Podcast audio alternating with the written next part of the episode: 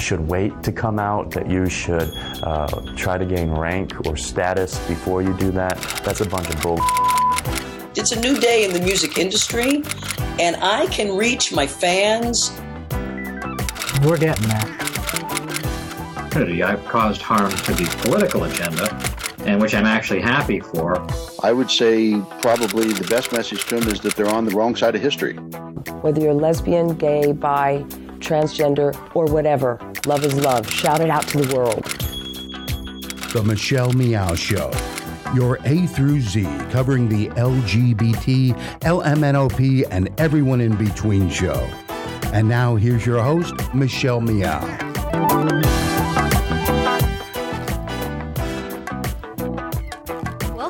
Welcome, welcome. Thank you so much for joining me today. I'm so excited to be here and uh, to be doing a show.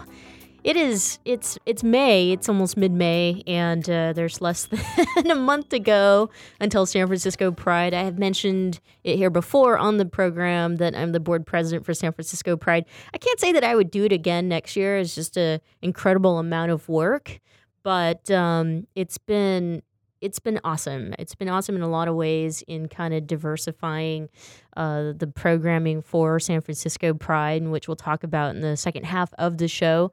Um, it's also been amazing to bring back the celebration to address the issues that are impacting the LGBTQI community. Um, it's funny that I say that that you know as as if it's just happening now. These issues that we're talking about, such as homelessness, such as poverty, such as unemployment, um, all these you know access to basic things that LGBTQI people need, but addressing it from the perspective of people of color or you know being someone who is transgender and who's black and and and talking about police brutality and incarceration right here in a city like San Francisco. It's been happening for for a, for a long time but um somewhere somehow our movement had to address marriage first before we got to this place that we can talk about these these issues openly. And uh, probably because in my opinion there's a modern re- revolution happening with this thing called technology or you have access to technology you can go online you can talk about it. And and yes people are absolutely angry um, lots of people have been asking me about Black Lives Matter, the organization that's uh, considered, you know, the community organizational grand marshal of San Francisco Pride this year. And one question I think is often, I, I hate to just use this word, but stupid.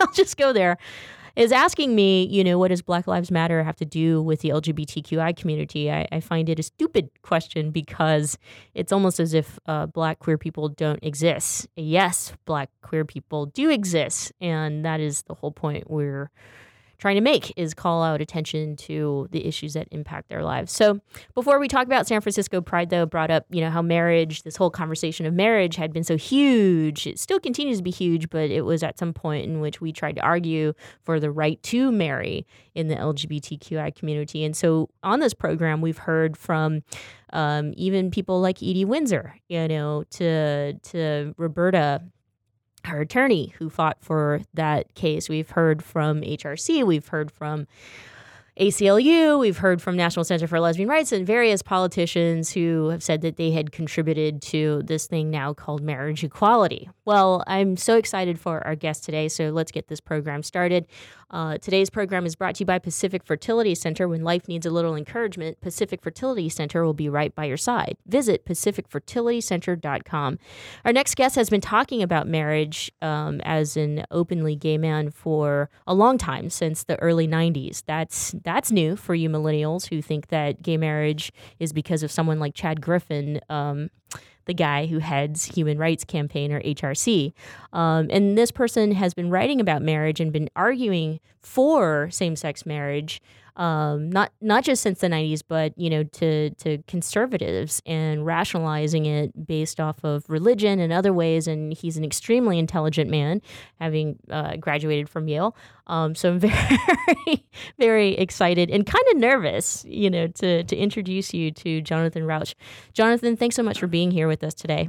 No, it's a pleasure. Uh, I'm not sure if intelligence and the Yale follow in the same sentence, so I'm not sure how that really works. Thank you, thank you for clarifying that. It's just um, I meant to to say more. I mean, you know, I'm also an avid reader of the Atlantic. You've contributed there so many times in New York Times, and you've you know just your thought process in some of the work that I've read and and following you. You know, there's clarity to it, there's intelligence to it, and uh, um, it's just uh, you don't hear that very much nowadays, especially with mainstream media. It, uh, it's almost as if mainstream media, of course, it makes you more dumb. I wanted to open up with a question of that and kind of what your thoughts were about all of this, eh, especially during this very important election year. Um, you've got credible people, or uh, well, it depends on where you fall on the political spectrum, and and there are very very many. Uh, you know, uh, uncredible people, people who really shouldn't be running for office at all in this election, and people are turning to like Fox News to get their information.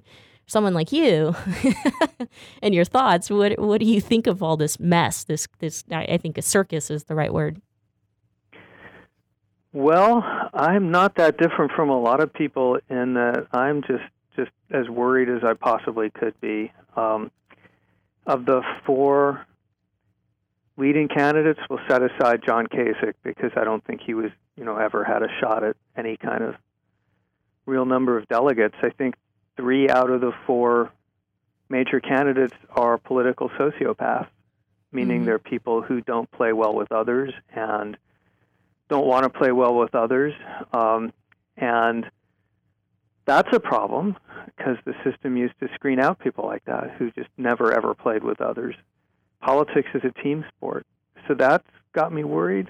Um, I'm not a fan of Trump, to put it mildly, and it's not just a question of policy. To me, he's they're just some kinds of people who do not pass the bar of being someone you want with their finger on that button. Mm-hmm. Um, and there he is as a major nominee. You've got a Republican Party now that's so fragmented yet so extreme that it cannot essentially function as an organization.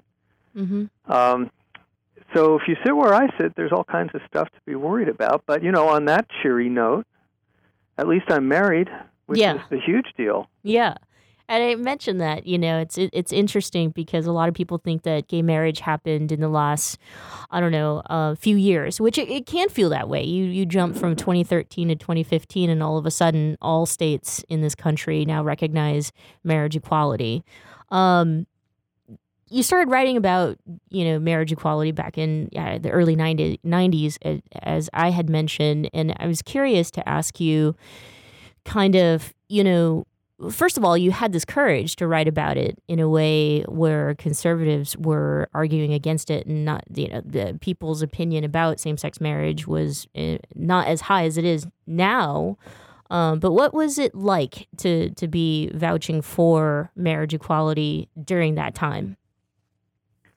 It was like, as H.L. Mencken said, um, shouting up a drain pipe in Afghanistan.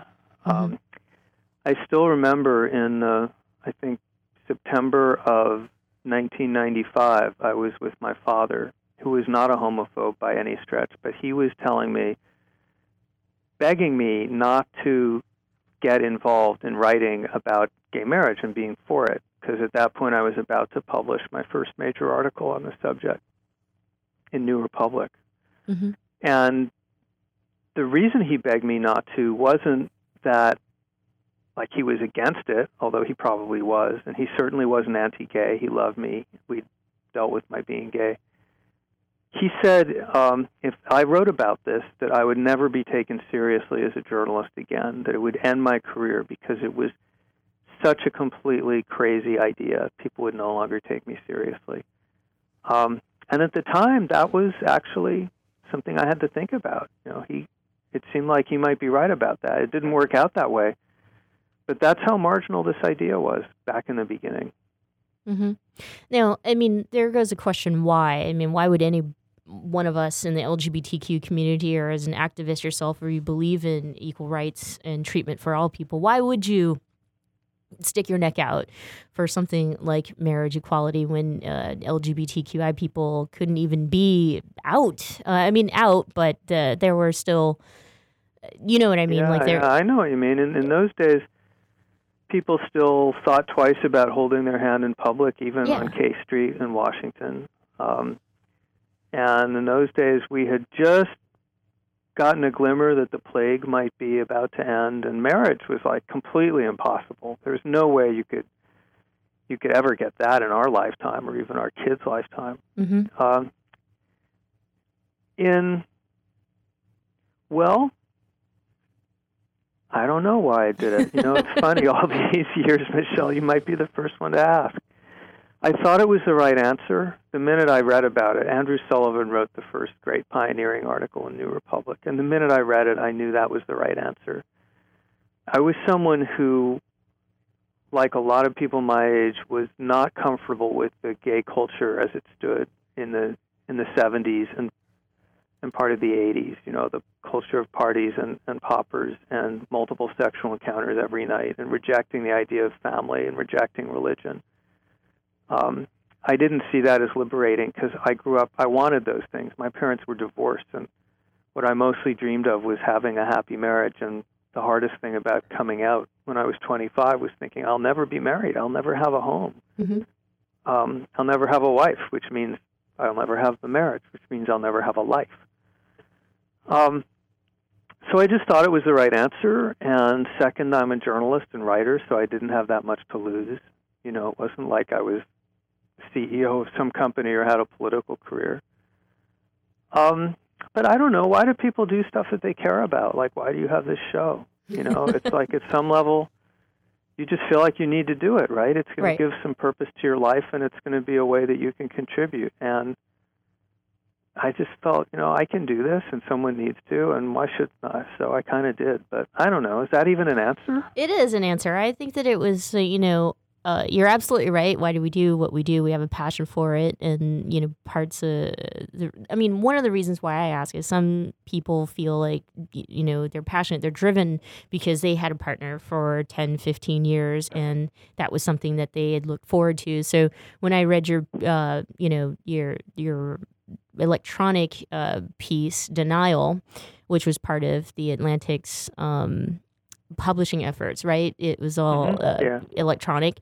And in in talking about your childhood and being introverted and and, and at the same time though you kind of had these experiences in which you weren't uh, you didn't fall into this incredible depression of being like i'm not accepted and not tolerated. In fact you at some point in your years had a kind of a positive experience in uh, accepting that you are a gay man.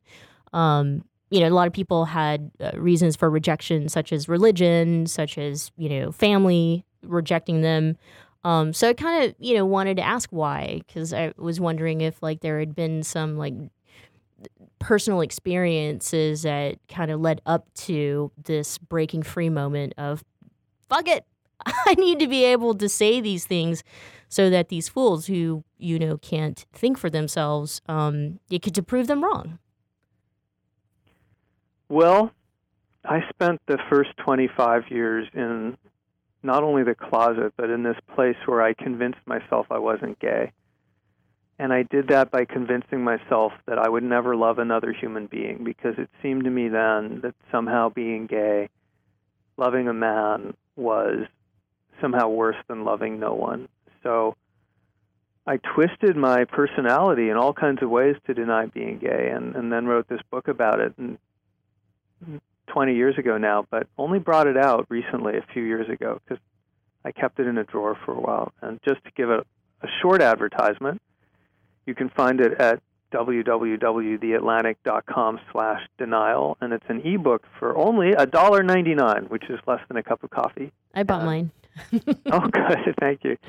Um, but what it tries to do is is recreate for people who've never been there, like a lot of members of your generation. I think. I hope hmm what it's like to spend your life not just denying to the outside world that you're gay, but denying to yourself that you're gay in, in ways that just demolish who you are and force you to twist yourself. I think I came to believe I had some sort of strange, previously unknown psychiatric condition that meant it would be impossible for me to ever experience the emotion of love. and the other reason I I wanted to publish this book is because so much of it's about growing up in a world without marriage. Um, because I did want family and marriage, the things I never really that my parents never accomplished. Mm-hmm. Part of the reason I twisted myself that way was to try to preserve some faint hope that somehow eventually I would turn out normal and therefore be able to have a normal family life. Um, and one of the reasons I felt so strongly about marriage all those years is that it gives people like me, when I was a child and a young man, a destination for love. It says you too can have a home, a family, a spouse. Because your home is where your spouse is, right? That's who you're going home to. Home is a who, not a where. Um, and marriage gives us that. It gives us a destination for our love. Um, and that's it's important whether you're married or not. It tells you from the age of five on when you feel that first inkling of sexual desire or or love or passion. There's a place for me and for us out there, um, and that's just a huge difference. So anyway, that's why why I wrote that book. I think that's the answer we are searching for. So thank you so much for that. Um, and the definitions of, of why we do the things we do and we continue to do it even today in 2016 so you know yes we have marriage equality but now we're talking about things as simple as like you know access to uh, public accommodations and restrooms and then trying to, Yeah. to you know and so i i also wanted to kind of ask you about that in that it just from a writer's perspective and you're hearing all this that's happening um, you know from this these these states and these politicians or legislators who are trying to pass these types of bills that like discriminate or undermine the progress that we've made I, I mean it feels like a circus to me. Does it feel like a circus to you? Does it feel like we're living in this like uh in you know this new I can't even explain what type of America we're living in, but um I, I wanted to offer you that from my perspective and not having fought for marriage equality since the 90s, but experiencing it from, you know, 2013 and beyond. Uh, I just feel like it's getting crazier and crazier.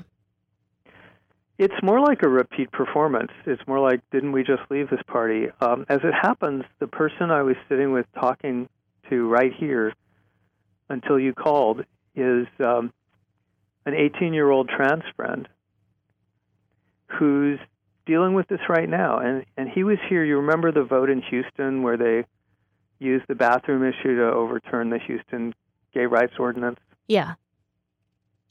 Um, so, you know, a few months ago, he was in here saying, I can't deal with this. You know, do I have to spend my entire life fighting about going to the bathroom? I didn't sign up for that. I don't want that. And, you know, he was almost in tears. But that same person is in here today, has just written an article that's been accepted by the Washington Post that's going to educate people about the bathrooms and is now saying, yeah, I can speak out. I'm going to. Mm. I'm going to make some trouble about this issue. And I sat here thinking, you know, that's how it works. Initially, we're overwhelmed and it's crazy. And whoever told us that we have to, who volunteered us to have to be activists for the simple things in life, like not being arrested in our own homes? How about that? We're working for the federal government.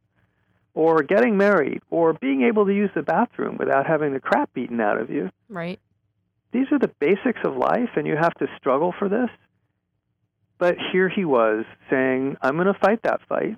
And here I am saying, yeah, you're going to have to. And you know what? You're going to win. And you're going to win it faster than we did. Michelle I'm speaking with American author, journalist, activist Jonathan Rauch. And uh, like I said earlier, I'm super nervous and excited to be speaking to him at the same time. It's just because I think it's a different conversation that we've had recently about LGBTQ activism and the movement and all that. I mean, he has talked about marriage since 91 and not just to you know to the, the gay community but the but the entire country and writing articles featured in new york times the atlantic. Um, jonathan i want to kind of switch gears on you. I want to talk about this idea of the lgbtqi activist world as an establishment. Or you know i mentioned hrc a couple times not saying that they are the establishment but um, this whole you know, uh, uh, LGBTQI people who are not being fired anymore uh, for working for the government, or you know, just yesterday, the Department of Justice uh, Attorney General uh, literally, you know, spoke words directed to the transgender community. So we've acclimated, or some of us are assimilating a lot faster than others. Um, what what are your you know do you have a love hate relationship like I do uh, in regards to a gay the gay establishment or you know because sometimes I do feel that there are voices more important than me in the activist world that tell me how I should think. And I'm just wondering how much of it should should we all kind of accept? Um, and how much of hmm. of this and you know kind of the political uh, intersections that we have because we're changing a little bit right? There's more of us who are coming out now that we're gay we're conservative. So it's it's interesting to have conversations even with like a gay conservative because they're so different um, in in how they think than than I do. So uh, I was just wondering I wanted to kind of pick your brain and on on what your thoughts were about that. Hmm is it do we have to choose? Can we not have people who are who are very different? Can we not have big groups like HRC that work the inside game and, and do it pretty effectively and help candidates who help us uh, mm-hmm. while at the same time having some radicals and outside voices who come at it from a very different angle and keep the rest of us honest? Like, don't don't those things kind of more work together? Do we have to choose? Great question. I don't think so. I don't think so. But when you've got you know organizations um, who do things like endorse someone like Mark Kirk, um, and then you know some people in the community are up in arms, and all of a sudden we're being told who we should, and it's some other Democrat that we need to be raising money for. Uh, I just I just wonder if like you know why why can't we just be honest about the fact that sexual orientation, gender identity is not necessarily something that you know throws us into the same pot uh, as much as we have been fighting as as if we are from the same pot. We're actually extremely t- different. well, that's for sure. You know, it took a lot of doing to get gays and lesbians on the same page because for years those two communities didn't have very much to do with each other. So one of the movements, not movements, but things I've been involved with since the 90s, separate from gay marriage, was something we called the Independent Gay Forum, which was a kind of um, kind of group, sort of, you know, like a online group and intellectual home for non-left-wing gay people and lesbian people. Because in those days, it was kind of assumed that if you were a homosexual, you were going to be left of center politically. Um, and we said, well, no, we're, we're we're really diverse. We're not like Republicans necessarily, but we believe in free markets and religious liberty and stuff like that. Um, so we were trying to create that space, and one of the points we made is the point you just made, which is there's there's no such thing as a monolithic gay community. It's not like we speak with one voice. We were united on marriage eventually, but even that took some doing. When that battle started, a lot of people said, "Well, why would we even want to get married? Or serve in the military. Isn't that just selling out to all the things we've been struggling against?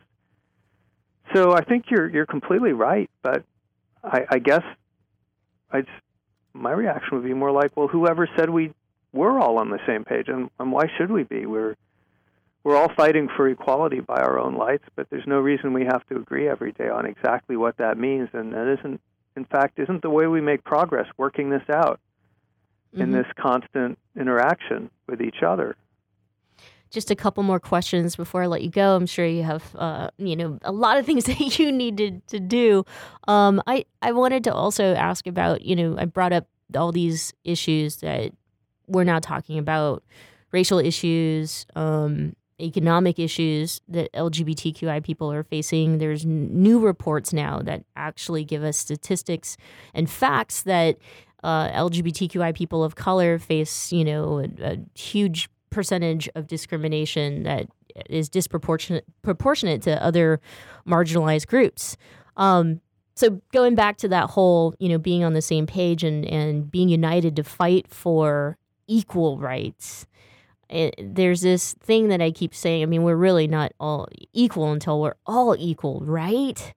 Uh, at this, you know, I, I I don't really know if I feel confident that uh, we'll get will get united back on the, uh, or be on the same page as we were for marriage equality for some of these other small things or I shouldn't say small but very important issues that we're currently talking about which is the racial stuff which is you know helping people who are less fortunate who don't get taxed over $300,000 for not you know being able to recognize their relationship who speaks for the poor who speaks for for those of us less fortunate in the lgbtqi community who who gets united to fight for those voices? Or do you see that as various other communities coming together to to lend their hand on these very specific issues?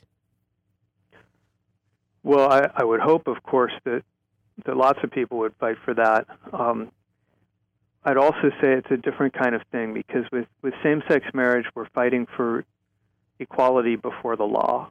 Uh, same with service in the military. Same with getting rid of sodomy laws. We're we're facing a regime of government discrimination, which you could, to a large extent, fix by changing the law. Classic civil rights movement. With inequality, Michelle, we're talking about something really profound that government can't just fix. In fact, no one knows how to fix this. And in fact, you know, I'm sitting here in the belly of the establishment beast at the Brookings Institution, the oldest, biggest, most prominent think tank in the world. And it seems like half of what we do around here now is go through these numbers that are finding inequality appearing in all kinds of aspects of American life. It's not just economic, mm-hmm. it's social, it's employment situation, it's volatility in terms of how safe your job is, it's also family marriage now, which is gay people, ironically, just got the opportunity to marry, but people without the college a college degree are effectively marriage is out of reach for them. They no longer feel they can afford it, and that's often true. Marriage now is becoming a gated community to an extent we've never seen before, a perquisite of people with college degrees. So even our marital family situations are becoming bifurcated along class lines. Um, class now and family structure are bigger social divides than race, believe it or not, and this has been true for some years. If, as a thought experiment, if you imagine you're a fetus or an embryo waiting to be born, mm-hmm. and you were trying to choose a couple to be born to, parents, you're choosing your parents, and you wanted to choose that on the basis of where you would have sort of the best socioeconomic outcomes in life. And you're only allowed to know two things. One couple, you, you can know is the couple black or white. You can know their race. The other thing you can know is are they married or unmarried?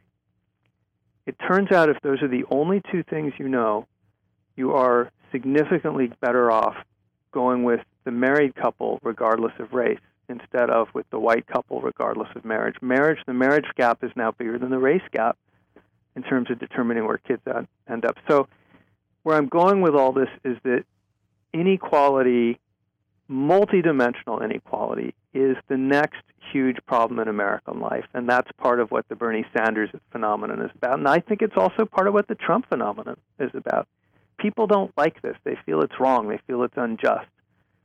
Um, so lots of people are going to grapple with this. It's not just a gay problem, and if it were to become just a gay problem, we would never solve it.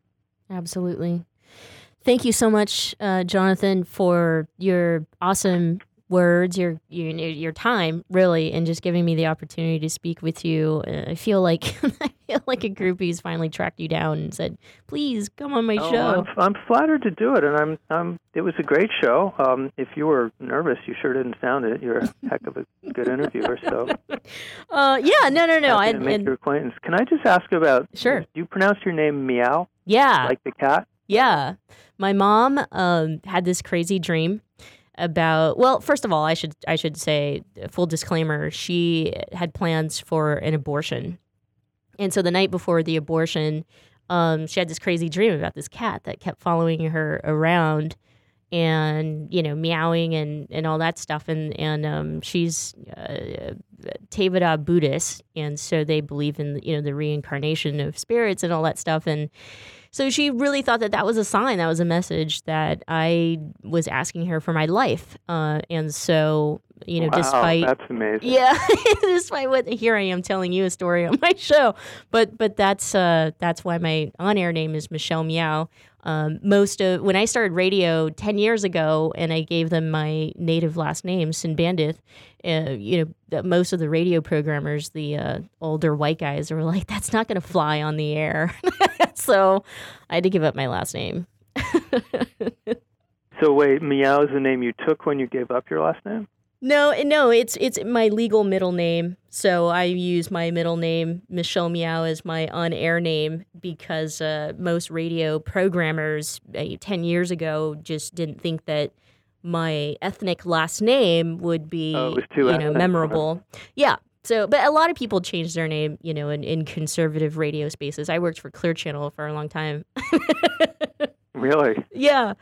Um, before I let you go, though, I, I do appreciate you talking a whole lot about being an introvert and, and bringing up the subject of understanding introverts because, uh, you know, that's that's part of my deal too. I, I actually am, I identify more as an introvert than an extrovert. And so I also wanted to point that out. You do great writing touching on being an introvert. You know, my all-time bestseller is probably "Caring for Your Introvert," which was a fun little Atlantic piece that ran in 2003 and then disappeared for a couple of years, and then suddenly kind of got a second viral life online. And now here it is, 2016, and everyone knows who introverts are, and people are starting to become conscious of the introverts in their midst, and they're actually starting to become aware of it. So that's a great thing. When you feel discouraged, Michelle, just just remember that it takes time, but um, America's an amazing place in terms of making progress on on individual freedom and liberty and rights over time. You can do wondrous things. Thank you. Thank you. Thank you so much for for that. Jonathan, again, thanks so much for joining us and for spending time with us. Pleasure. Don't go away. The Michelle Meow Show continues right after this. We're going to take a, uh, a, a quick short break. We didn't take a break during our interview with Jonathan because I was just having such a good time. So after the actual break, we're going to play a two minute uh, piece, a profile piece that's sponsored by Wells Fargo, but it's about people who actually do great things in the LGBTQ community. And then we'll be back.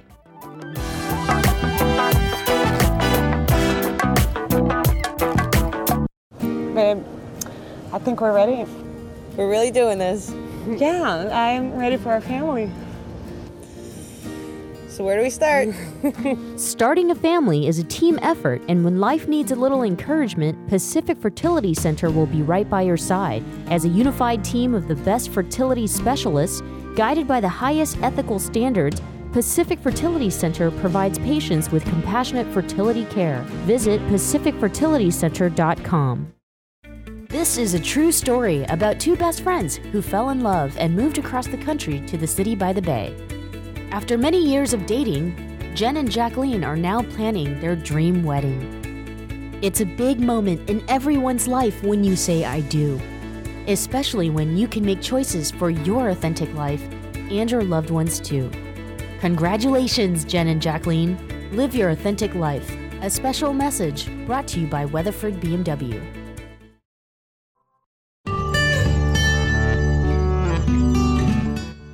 Hi, I'm Chuck Spence. I'm the owner of the Maui Sunseeker LGBT Resort, and I'm also vice president of Maui Pride.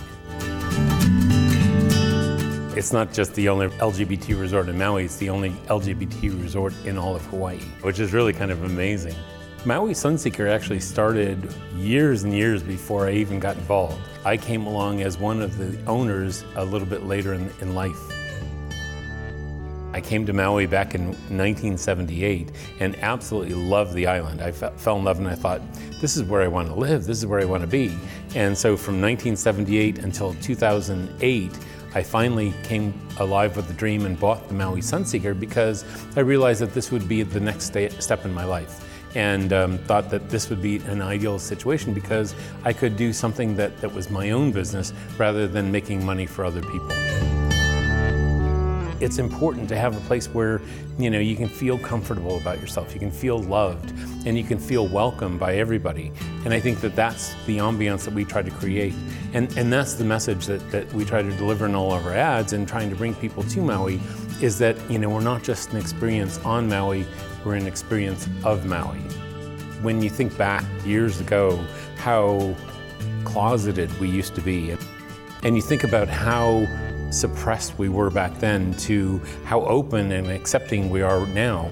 And, and it's, it's a good progression for society. It's good that people are, are not just you know tolerating but appreciating diversity. And that's the message is that we really need to make sure that, that people appreciate diversity. I think that whoever you are, follow your passion. Follow what you believe in. Follow whether it leads you down the path of art or whether it leads you down a path of business or you know some other aspect of internet creativity um, follow that and, and just be passionate about what you do spotlight on success and achievement is brought to you by wells fargo together we'll go far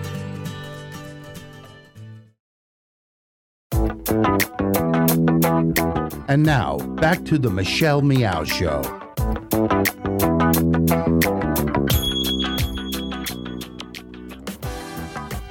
Welcome back. Thanks so much for joining me here today, this hump day, this Wednesday, May 11th. I'm Michelle Meow, your host. Boy, I was kind of stumbling there to, to kind of grab my thoughts. It's always so intimidating when you talk to someone who is, a, is an intellectual, you know, someone who thinks for himself and, and does an incredible job of articulating these free thoughts.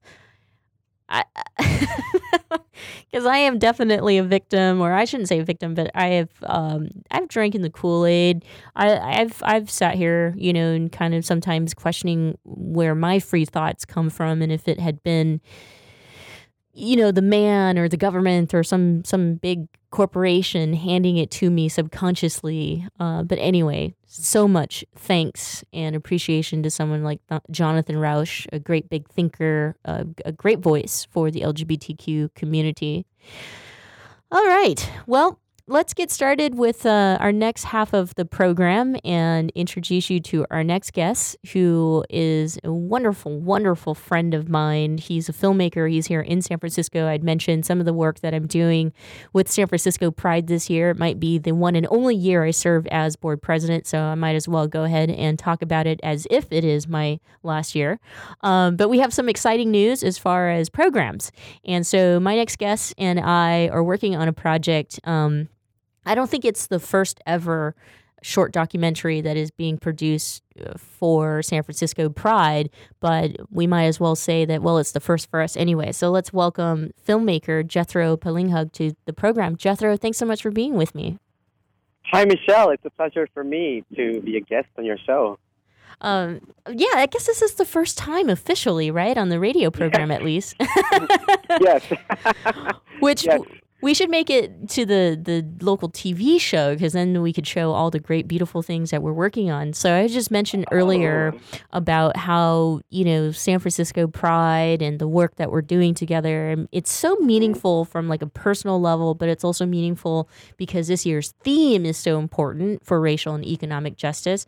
Um, I want to talk about, and I also want to let everyone know, you know, we're working on a short documentary, and I haven't seen any of the footage, so I kind of wanted to bring you on the show to talk about your feelings uh, uh, as far as how it's it's shaping up, what's coming out, what are some of the things that you've learned so far before we actually even launch it. Yes, definitely. Um, I'm having a great time. Um, with the subjects that we've chosen, the grand, grand marshals themselves.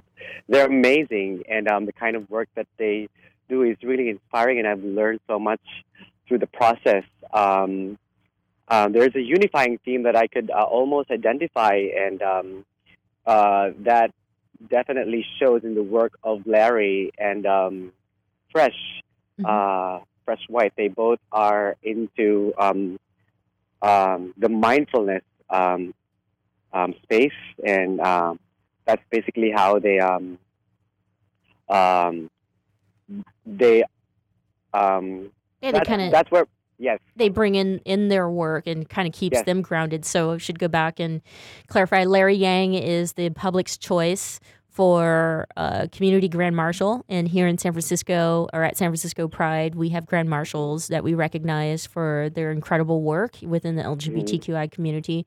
And then Fresh White also does um, the same, uh, you know, as far as like work in the uh, meditative uh, community, but also it has been a huge voice about equality for marginalized communities within our own community, such as you know being black, being transgender, um, and, and things like that.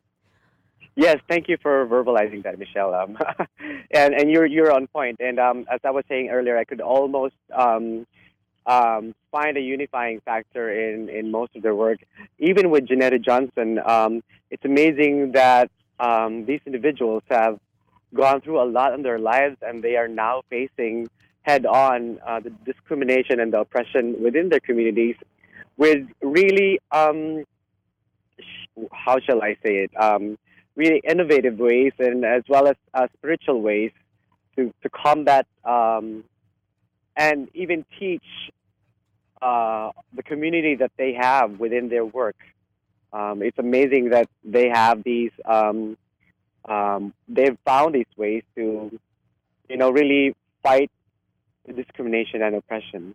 Hmm Now, you know, you bring up Janetta Johnson, who is the executive director of the TGI Justice um, Project. And, i- you know, this is an organization that focuses on trans women of color who have been incarcerated. So you're, you're talking about issues that they face. And as we're talking about grand marshals, though, I don't want to confuse listeners across the country into thinking that they, you know, they're they're they're done with their activism because I think that they're actually at the heart of it, and they've been doing this for so long, and we're now recognizing their work. And I don't want to take Mhm. that away, but you know, as far as you being the filmmaker and capturing, um, you know, even someone like Janetta talking about the work that she does.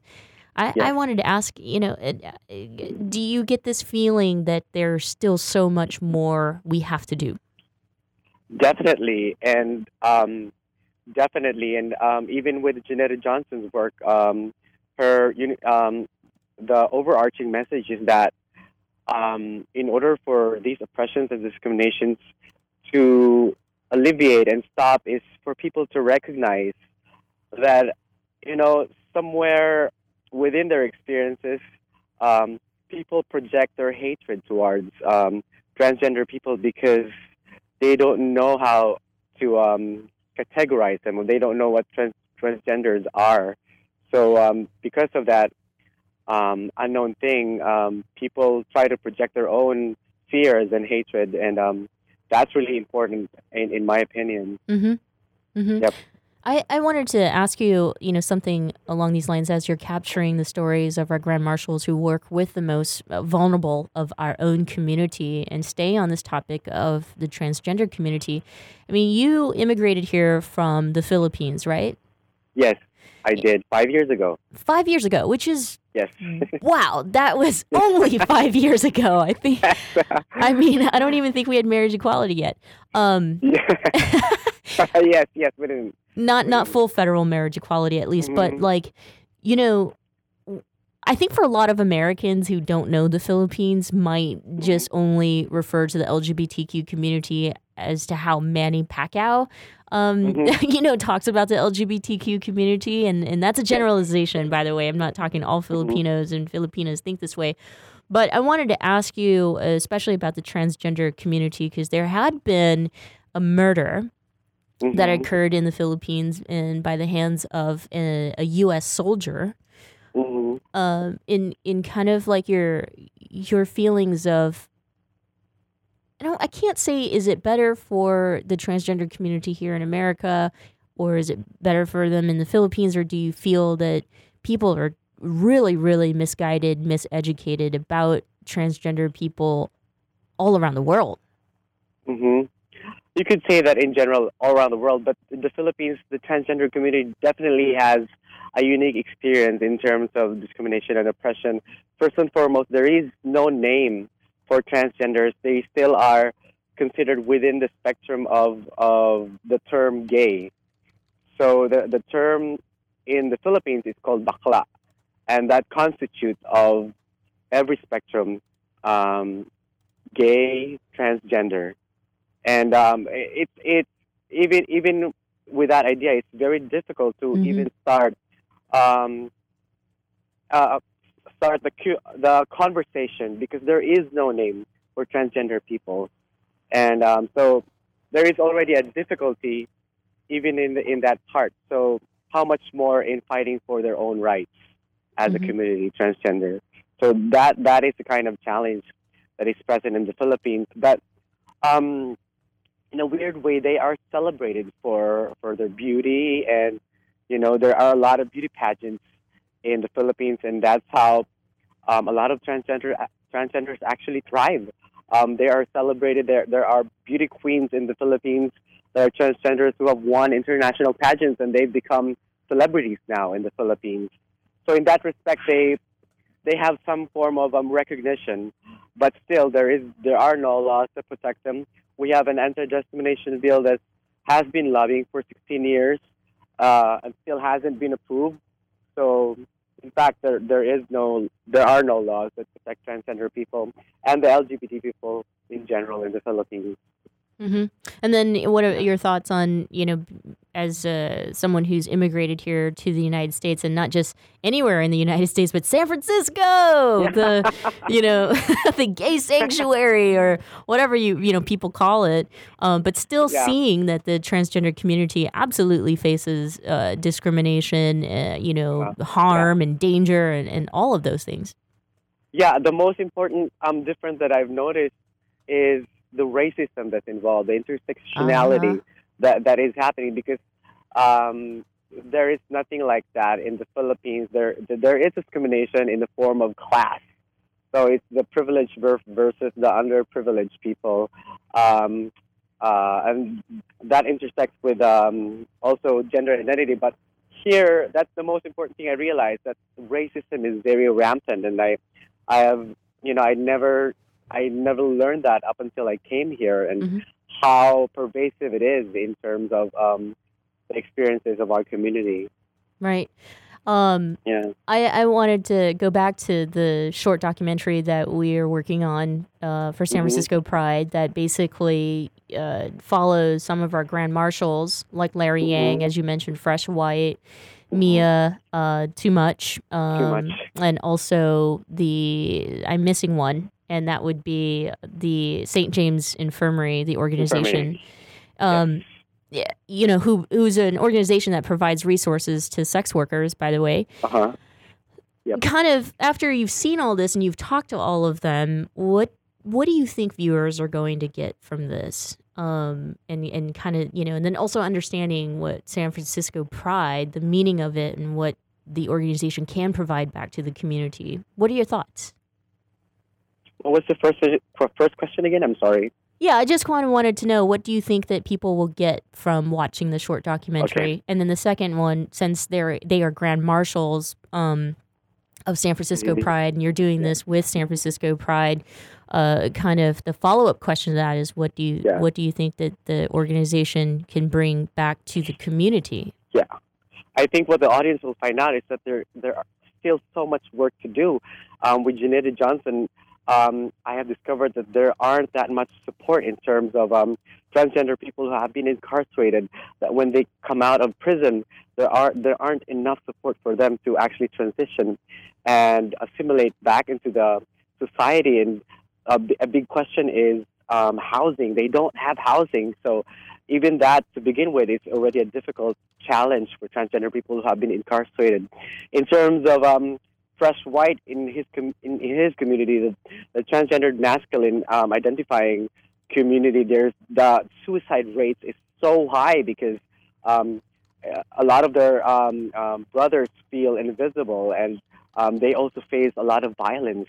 Um, in terms of um, in terms of Larry, he he talks about um, appropriation in, in the spiritual experience of um, the Dharma and mindfulness, and and how he, as a teacher, is navigating through all of these, and how how he's um, trying to teach his students to actually navigate uh, through the appropriation that the Westerners have actually um, incorporated into the teaching. So there are so many things that we can learn from from these grand marshals, and I think what Pride can do with the project that we we are doing is that we are actually um, putting focus on all these issues and uh, making people aware that there are still so much that we need to do as a community and um, we need to be cognizant about so that we as a community in general, you know, can really help each other and that we can really thrive um, amidst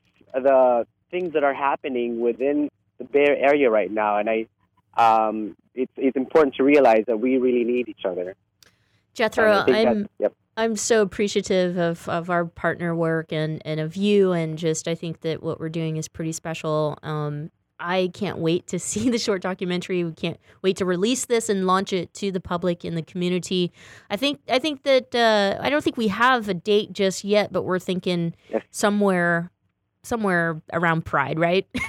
yes, definitely. I'm very excited myself, and I'm I'm so glad that um, we are working together. Um, it's not an accident that we are. I think that um, I've been brought into this project because um, I am slowly realizing, realizing right now the importance of it, and um, I'm I feel so blessed and so lucky to be in this project, and um, I'm so excited.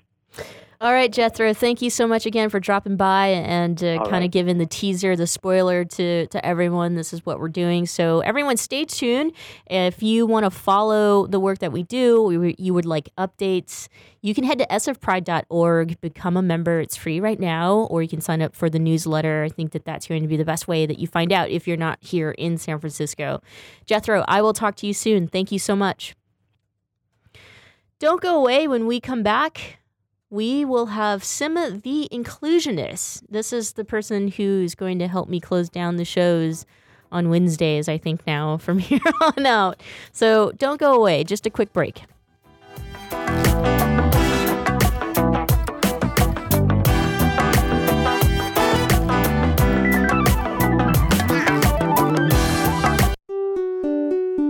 When asked, 90% of seniors say they want to remain in their own homes as they age.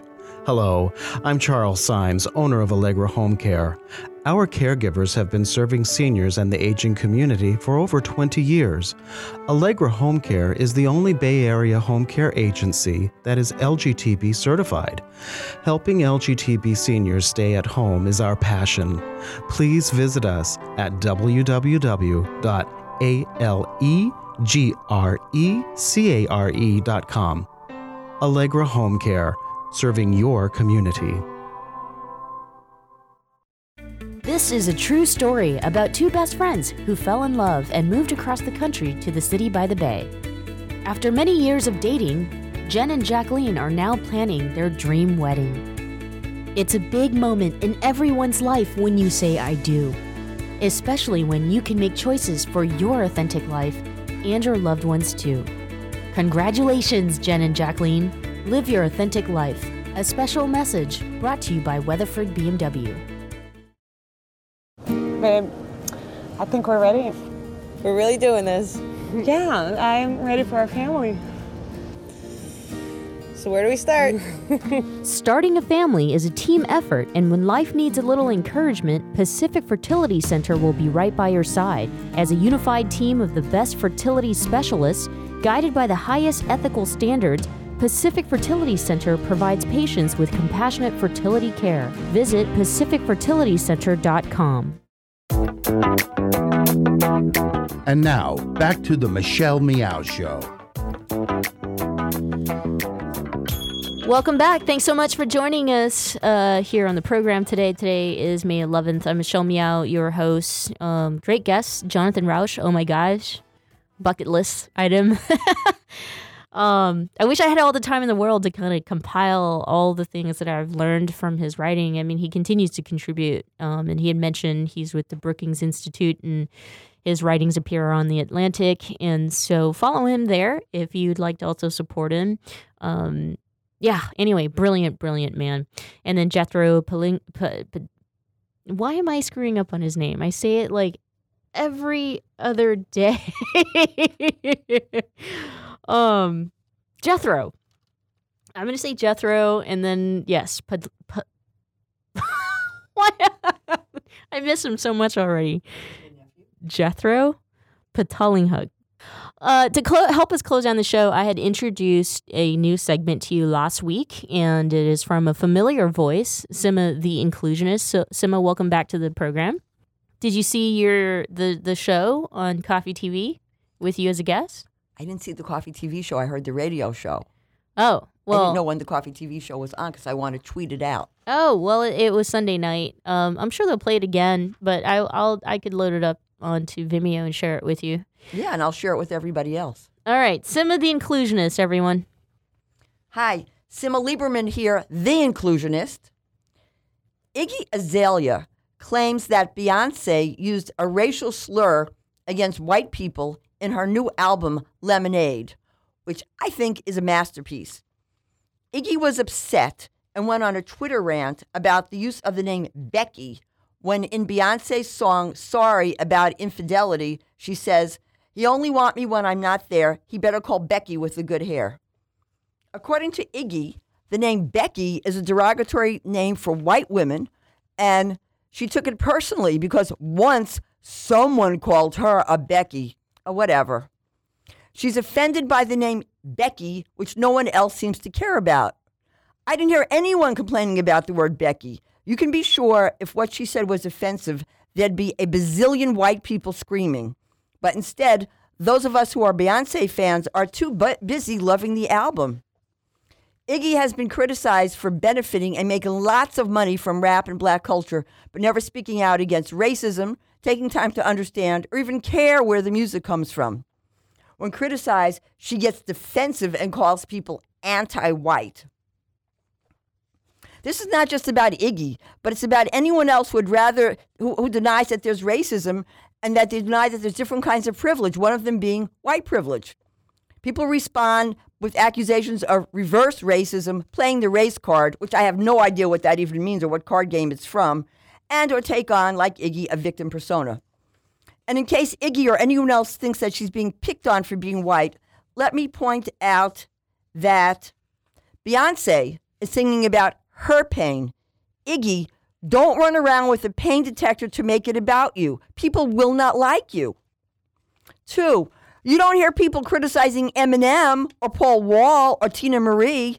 They were well respected and only spoke about their own experience, told their own story, and did their homework to hold up and respect their tradition. And all kinds of people and musicians and rappers listen to the Beast of Beastie Boys. First of all, I think that Iggy Azalea is ridiculous. I love Fancy, and I love some of the work she did with T.I., but she's turned herself into a caricature. Iggy Azalea is not oppressed. Being called Becky, Heather, even Miss Ann is not harming anyone. It's not denying anyone a job, and it's not getting anybody shot for no reason. And as a diversity and inclusion culture strategist who's obsessed with all kinds of music, I love cultural mashups like Dr. Dre and Eminem, Kendrick Lamar with the National Symphony Orchestra, Far East Movement with Will I Am, and the list goes on and on. Iggy or anyone else who uses music and art that was born from the history of others, you need to learn about the history and where it came from. You need to support the culture. And I assume that Iggy has all kinds of people around her. She's worked with a lot of black people and I'm sure some conscious white people and people of all different colors. Someone needs to talk to her because she doesn't know what she doesn't know. And by now, she should want to know. But if everyone around her gives her a pass, you're hurting yourselves, you're hurting her, and you can prevent her from feeling hurt for all white people. Simma Lieberman, the inclusionist, signing off. Hey. Hey.